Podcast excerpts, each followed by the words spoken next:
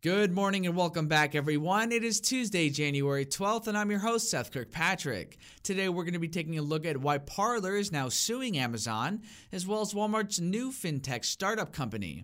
All that and more on today's episode of the 5 Minute Drill, brought to you by Up5 Media.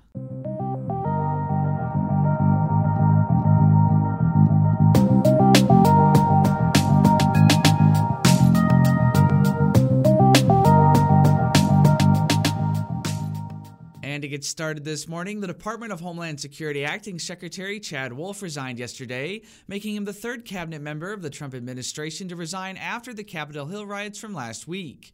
Mr. Wolf wrote to his staff that his resignation, quote, is warranted by recent events, including the ongoing and meritless court rulings regarding the validity of my authority as acting secretary. He went on to explain that, quote, these events and concerns increasingly serve to divert attention and resources away from the important work of the department in this critical time of a transition of power. Following Apple's decision to remove the social media app Parler from the App Store, both Google and Amazon have done the same. But now Parler is suing Amazon in particular, alleging antitrust behavior as well as a breach of their contract. The company is now asking a federal court to put on a temporary restraining order onto Amazon. The company wrote in its complaint that, quote, without Amazon Web Services, Parler is finished as it has no way to get online and a delay of granting this TRO by even one day could also sound Parler's death knell as President Trump and others move on to other platforms. And for our third story this morning, Walmart announced yesterday that it's collaborating with an investor behind Robinhood known as Ribbit Capital to create a new fintech startup company. The company hasn't had its name or start date released yet, though we do know that Walmart will own a majority, with many of its executives serving on the company board. CEO of Walmart USA, John Furner, said in a press release that, quote, for years, millions of customers have put their trust in Walmart to not only save them money when they shop with us, but help them manage their financial needs. They've made it clear that they want more from us in the financial services arena. This business is primarily aimed at the 6% of Americans who don't have a savings or checking account, as well as the 16% that are underbanked and who often turn to short term financial solutions like a payday loan. The cryptocurrency market took a hit yesterday as Bitcoin and other popular currencies dropped in the double digits, and more than $200 billion were wiped away from the market entirely.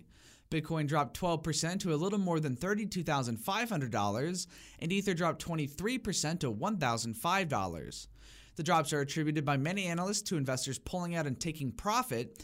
But for additional insight, the managing editor at Coindesk, Lawrence Lewitinn, was on CNBC's The Exchange yesterday, explaining why Bitcoin lost their upward momentum so suddenly. Well, you know, we have a, a whole bunch of issues involved. Uh, of course, uh, Maynard's uh, comments didn't help. Uh, but you know, we we also have the dollar was stronger. It's it's hitting a two week high. If you look at the uh, dollar index, we had miners were selling and so, well, let's just get back to the dollar index. The dollar index rising, of course, that makes Bitcoin cheaper.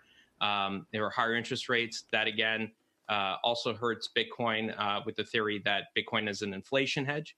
We had miners that were selling Bitcoin, and we're also looking at profit taking. We're seeing incredible amounts of volume on the CME.